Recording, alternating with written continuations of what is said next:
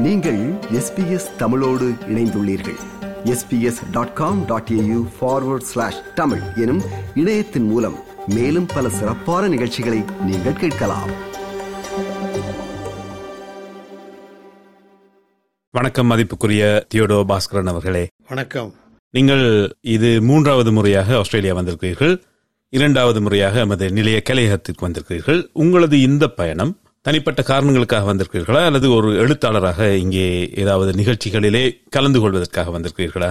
தனிப்பட்ட காரணம் தான். மூன்று வருடத்துக்கு முன்பு எங்களுக்கு ஒரு பேரன் பிறந்தான் இங்கே. அவனை பார்ப்பதற்காக தான் முக்கியமாக வந்திருக்கின்றோம். இந்த வானொலியிலே உங்களை நேர்கண்டிருக்கிறோம். ஆனால் இந்த கேள்வியை முன்வைத்ததாக எனக்கு தெரியவில்லை. உங்களுக்கு அழகு தருவது தனித்துவமாக அடையாளம் காட்டுவது உங்களுடைய மீசை. இந்த மீசையின் பின்புலம் இதன் கதை என்ன?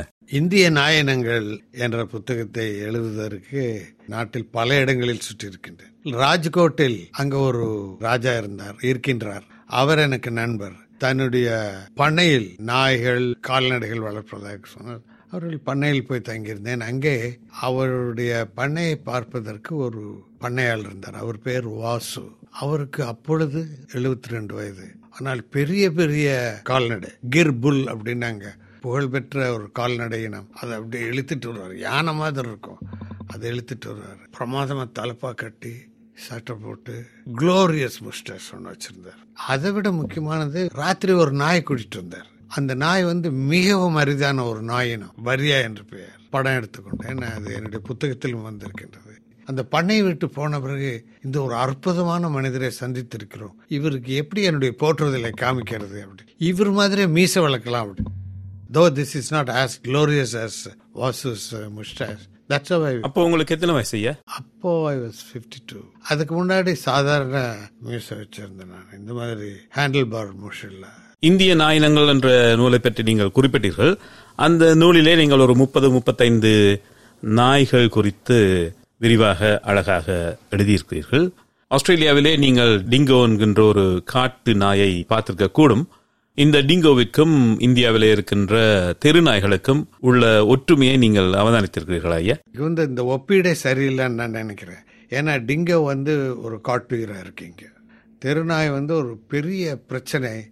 அதை வந்து இந்தியாவில் வந்து அதை தீர்ப்பதற்கு ஒரு வழியும் அவர்கள் கண்டுபிடிக்கவில்லை. தெருநாய்களின் எண்ணிக்கை அதிகரித்து கொண்டே போகின்றது. அதனால் ஏற்படும் வியாதிகள் அதிகரித்து கொண்டே போகின்றது. ஜோனாட்டிக் டிசீசஸ் என்று சொல்லுவார் டன் கணக்கில் அது வந்து எச்சமிடுது ஒரு சிட்டியில். இங்கெல்லாம் உடனே எடுத்து பொட்டிக்குள்ள போட்டுறாங்க. அங்கே அதிலிருந்து நோய்கள் பரவுது. ஒரு ஆள் வந்து திடீர்னு கல்லீரல் நோய் வரலாம். நாயினுடைய எச்சத்திலிருந்து இது வந்திருக்குன்னு கனெக்ஷனே பண்ண மாட்டாங்க. அது வந்து ஒரு பெரிய சுகாதார பிரச்சனை இந்தியாவில். பட் நான் இப்போ தான் முதல் முதல்ல டிங்கோவை பார்த்தேன் ஒரு சரணாலயத்தில். அது வந்து இந்தியாவிலிருந்து வந்திருக்கலாம் அப்படிங்கிற ஒரு பெரிய தியரி ஒன்று இருக்குது சமீபத்தில் அந்த தியரிக்கு ஒரு புது சான்று கிடைச்சிருக்கு. பாப்பா நியூகினில சீக்ரெட் கேமராஸ் காட்டில் பல இடங்களில் பொருத்திடுறது. அது முன்னாலே ஏதாச்சும் ஒரு உயிரினம் போச்சுன்னா அது கிளிக் அதில் பார்த்தா அங்கே இந்த டிங்கோஸ் அங்கே இருக்குது. வைல்டா இருக்குது அப்படின்னு. நீங்க வந்து இந்த பர்மாவிலிருந்து பாத்தீங்கன்னா அரக்கான் மலைத்தொடர் வந்து ஒவ்வொரு மலைத்தொடரா வந்து அப்புறம் பாப்பா நியூகினி அப்படின்னு வந்து ஆஸ்திரேலியான்னு வரும். Imagine a situation when the sea level goes down அப்போது நிறைய லேண்ட் கனெக்ட் ஆகிருக்கும் கடல் மட்டம் வந்து ஐம்பதாயிரம் வருஷத்துக்கு ஒரு தரம் ரொம்ப கீழே போகுதுன்னு புவியியலாளர் சொல்கிறாங்க அந்த டைமில் இந்த நாய்கள் வந்திருக்கலாம். ஆனால் அது பெரிய ஆராய்ச்சி ஒன்றும் இப்போ பண்ணல. டிஎன்ஏ எல்லாம் பண்ணாங்கன்னா அதனுடைய விடை கிடைக்கும். ஏ உங்களுடைய படைப்புகளிலே நீங்கள் சூழலியல் பற்றி எழுதியிருக்கிறீர்கள் விலங்கினங்கள் குறித்து எழுதியிருக்கிறீர்கள் சினிமா துறையிலே பல கட்டுரைகளும் புத்தகங்களும் எழுதியிருக்கிறீர்கள். தற்பொழுது அண்மை காலங்களிலே உங்களது ஆக்கங்களாக என்ன எழுதியிருக்கிறீர்கள் ஐயா? அண்மையில் ஒரு புத்தகத்தை மொழிபெயர்த்தேன். அமெரிக்காவில் இருக்கும் ஒரு பேராசிரியர் சோழர் கால செப்பு படிவங்களை பற்றி ஒரு புத்தகம் எழுதியிருக்கின்றார். ஜோப் தாமஸ் என்ற அவர் தமிழர் தான். அவர் ஆங்கிலத்தில் இந்த புத்தகத்தை எழுதினார். த சோழா பிரான்சஸ் என்று. அதை நான் மொழிபெயர்த்தேன். காலச்சூடல் வெளிவிட சில மாதங்களுக்கு முன். அதனால் நான் மொழிபெயர்ப்பில் ஈர்க்கப்பட்டுள்ளேன். அதில் இரண்டு விஷயங்கள். ஒன்று மூல பாஷையை பற்றியும் நீங்கள் அறிந்து கொள்கின்றீர்கள். மூல பாஷையை பற்றிய உங்கள் அறிவு உங்கள் ஈடுபாடு விரிவடைகின்றது. அதே போல தமிழிலும் தமிழை பற்றி நிறைய புதிதாக அறிந்து கொள்ள முடிகிறது புரிதல் கிடைக்கின்றது. ஆகவே மொழிபெயர்ப்பில் நான் இப்பொழுது கவனம் செலுத்திக் கொண்டிருந்தேன். அண்மையில் சில கட்டுரைகள் எழுதினேன் நீளமான கட்டுரைகள். அதில் ஒன்று எப்படி தமிழகத்தில் சுதந்திர போராட்ட ஆளுமைகள் மறக்கப்பட்டிருக்கின்றன ஏன் மறக்கப்பட்டிருக்கின்றார்கள் என்றால் மதராஸ் மாகாணத்தில் நடப்பது கவனிக்கப்படுவதில்லை. இரண்டாவது இங்கிருக்கிற மொழி வட இந்திய மொழிகளை வேறுபட்டு இருப்பதால் அதில் யாரும் ஈடுபாடு காட்டவில்லை. அதாவது வரலாற்று ஆசிரியர்கள். நான் சுதந்திர போராட்டத்தை பற்றி படிக்கும் பொழுது பார்த்தது என்னவென்றால் பல எழுத்தாளர்கள் முக்கியமாக பாடலாசிரியர்கள் நாட்டுப்புற பாடல் மெட்டில் பாடுவார். அதை பாடுவதற்கு உங்களுக்கு இசைஞானம் தேவையில்லை மொழி ஞானம் தேவையில்லை ஆனால் பாடலாம். இத்தகைய பாட்டுகளில் பாடலாசிரியர்கள் எளிய மொழியில் தமிழ் பாடல்கள் இயற்றினார்கள். நான் சொல்லுது nineteen hundred and fifteen Gandhi அப்பதான் இந்தியாவுக்கு வராரு சவுத் ஆப்பிரிக்காவில இருந்து அப்புறம் இங்கிருந்து வட்டமேஜை மாநாட்டுக்கு போறாரு. அப்போ வந்து நீங்க என்ன சொல்லுவீங்க? எழுத்தறிவில்லாத மக்களுக்கு. ஒரு பாடல் சொல்ற மாதிரி காந்தி லண்டன் சேர்ந்தார் கைகூப்பி தொழுவோம். அது ஒரு பெரிய பாப்புலர் சாங் அந்த காலத்துல. அதே மாதிரி ஜாலியன் வாலாபாக் நைன்டீன் நைன்டீன் பஞ்சாப் படுகொலை பரிதாபமான படுகொலைன்னு ஒரு பாட்டு இருக்கும் நூற்றுக்கணக்கான பாட்டுகள். நான் அவற்றில் சிலவற்றை எனது புத்தகத்தில் பதிவு செய்திருக்கின்றேன். இவை தமிழில் இருந்ததால் தமிழ்நாட்டில் நடப்பு கவனிக்கப்படவில்லை. கவனிக்கப்படுவது மட்டுமில்லை அவர்கள் இதை வந்து Madras is a benighted province அப்படின்னாங்க. இங்கே சுதந்திர போராட்டம் இல்லைன்னாங்க. நீங்கள் நீங்கள் எடுத்து பார்த்தீங்கன்னா வரலாற்றை ராஜாஜி பேர் மட்டும்தான் இருக்கும். ஸோ மறக்கப்பட்ட ஆளுங்க யார் அப்படிங்கிறத பற்றி ஒரு நீண்ட கட்டுரை எழுதினேன். அது மூன்று மாதங்களுக்கு முன்பு ஜெர்மனியில் வெளியிடப்பட்டது. ஜெர்மன் லாங்குவேஜில் வெளியிட நான் எழுதினது ஆங்கிலத்தில் அது ஜெர்மன் லாங்குவேஜில் வெளியிட்டார்கள். மற்ற சில இந்திய எழுத்தாளர்களும் அதில் எழுதியிருந்தார்கள். ஆறு பேர்ல நான் ஒருத்தன். அதுல ஒரு உதாரணம் எல்லாரும் கட்டபொம்மன் புலித்தேவன் மருதுபாண்டியர்கள் பிரிட்டிஷ்காரர் எதிர்த்தார்கள் அப்படின்னு எழுது நல்லதுதான் எதிர்த்தார்கள். ஆனா வெங்கடப்பா நாயக்னு ஒருத்தர் இருந்தார். இந்த வெங்கடப்பா நாயக் வந்து கொடைக்கானல் ஏரியா இருக்கு பாருங்க. திண்டுக்கல் கொடைக்கானல் பழனி நாயக்கரார் அவர்கிட்ட இவனுக்கு வந்து வரி கொடு அப்படி. அந்த ஆளுடைய loyalty was to Tipu Sultan. Nayaks இருக்காங்களா பழையக்காரர்கள். கட்டபொம்மன் இவங்களுக்கெல்லாம் இவன் எவ்வளவு பெரிய சக்தி வாய்ந்தவன்னு அவங்களுக்கு தெரிஞ்சிருக்காதுன்னு நான் நினைக்கிறேன். ஏதோ ஒருத்தன் வெளியே இருந்து வரான் சண்டை போடு. இருக்கிற பத்து துப்பாக்கி வச்சுட்டு சண்டை போடு அப்படி. So Venkatappa Nayak engage with British டக்குன்னு பிடிச்சி பப்ளிக்காக தான் ஹேங் பண்ணுறாங்க புளியமரத்தில் திண்டுக்கல்ல. Venkatappa Nayak name is no தேர் அதே மாதிரி தில்லையாடி வெள்ளியம்மை உங்களுக்கு தெரிஞ்சிருக்கும்.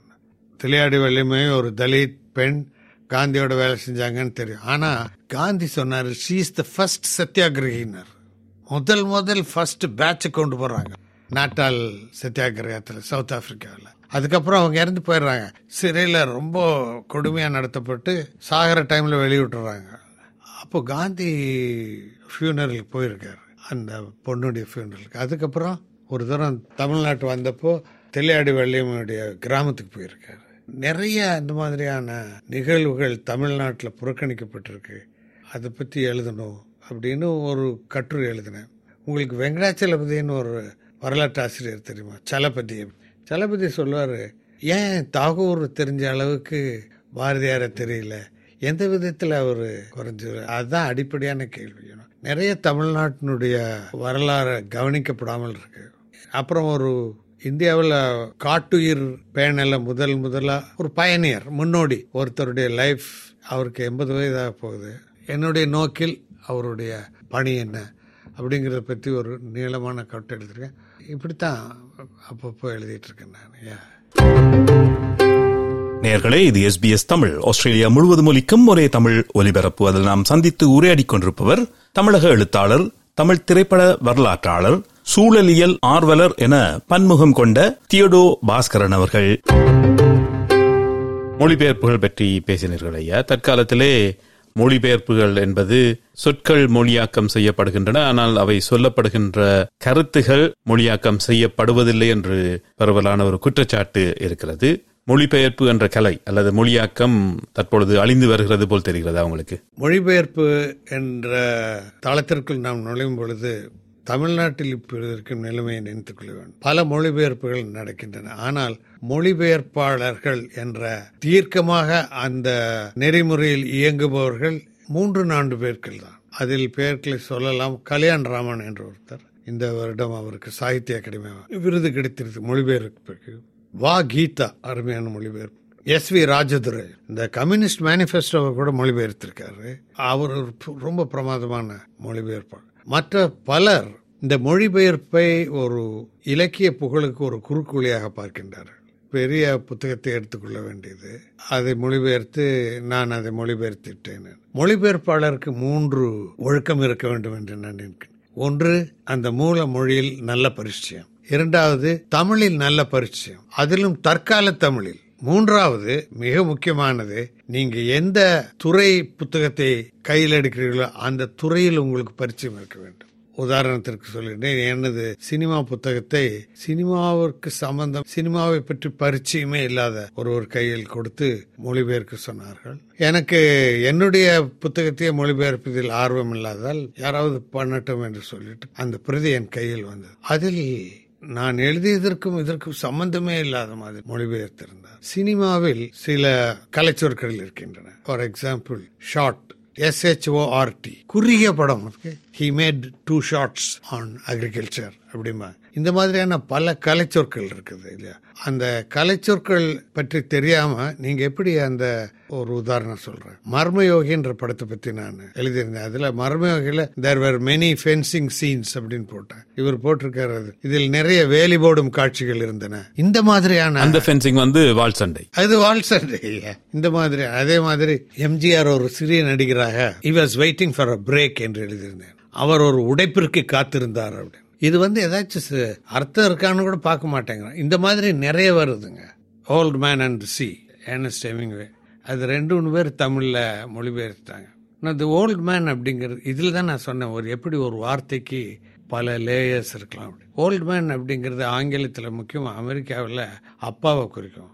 My old man gave me a car அப்படின்னு. My old man left it for me தமிழில் கிழவன்னு போட்டானே கிழவனும் கடலும். ஸோ அந்த இந்த டிரான்ஸ்லேட்டே நான் பேசி பார்த்தேன் நான். அங்கே ஸ்போக்கன் இங்கிலீஷில் எவ்வளோ இருக்குமே இல்லையா? அட்லீஸ்ட் முதியவர்னு சொல்லியிருக்கலாம் இல்லையா? The author is not talking about father but a father figure அந்த மாதிரி கொலை பண்ணிடுறாங்க கிளாசிக்ஸை இன்னொருத்தன் அதை எடுக்க மாட்டான் பிகாஸ் பப்ளிஷர் ஹோல்ட்மேன் எடுத்து சி மூணு டிரான்ஸ்லேஷன் இருக்கு. அதில் தான் அது ஒரு பப்ளிஷரோட நான் இதை பற்றி பேசினேன். அவர் வந்து இது ஒரு பெரிய தவறாக அவர் கண்டுக்கல. ஏன்னா ஒரு பெரிய புஸ்தகம் இருக்கு.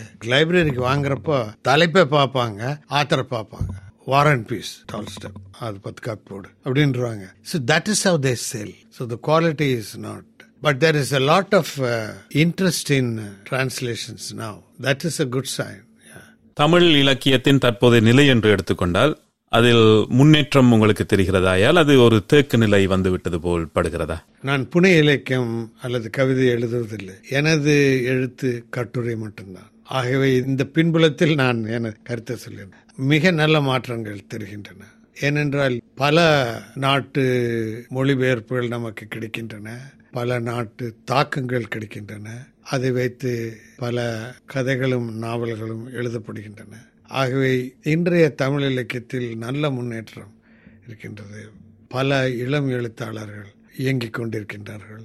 நல்ல பத்திரிகைகள் இலக்கிய பத்திரிகைகள் இலக்கியத்திற்கு என்று மட்டும் இயங்கும் பத்திரிகைகள் முந்தைய அவற்றை சிறு பத்திரிகைகள் என்பார்கள் இப்பொழுது அவை பத்தாயிரத்துக்கு மேல் இருக்கின்றன. ஆகவே அந்த பெயரை நாம் சொல்ல முடியாது. வெளியிடுவதற்கு இதழ்கள் இருக்கின்றன வெளியிடுவதற்கு பதிப்பாளர்கள் இருக்கிறார்கள் புதிய புதிய பதிப்பாளர்கள் உருவாக்கி கொண்டிருக்கிறார் அந்த புத்தகத்தின் அவர்கள் வெளியிடும் புத்தகத்தின் தரத்தை பற்றி நான் பேசவில்லை பட் புதிய பதிப்பாளர் இருக்கின்றார்கள். ஒவ்வொரு ஆண்டும் நடக்கும் இந்த புத்தக ஒவ்வொரு ஆண்டும் பன்மடங்கு அதிக விற்பனை ஆகிக் கொண்டிருக்கின்றது இலக்கிய நிகழ்வுகள் நிறைய நடக்கின்றன. பல வேறு நாட்டு பதிப்பாளர்களுடன் நாம் சில ஒப்பந்தங்கள் வைத்திருக்கோம் காலச்சுவடு முக்கியமாக. இவையெல்லாம் நல்ல அறிகுறிகள் நல்ல வரவேற்கத்தக்கவை யா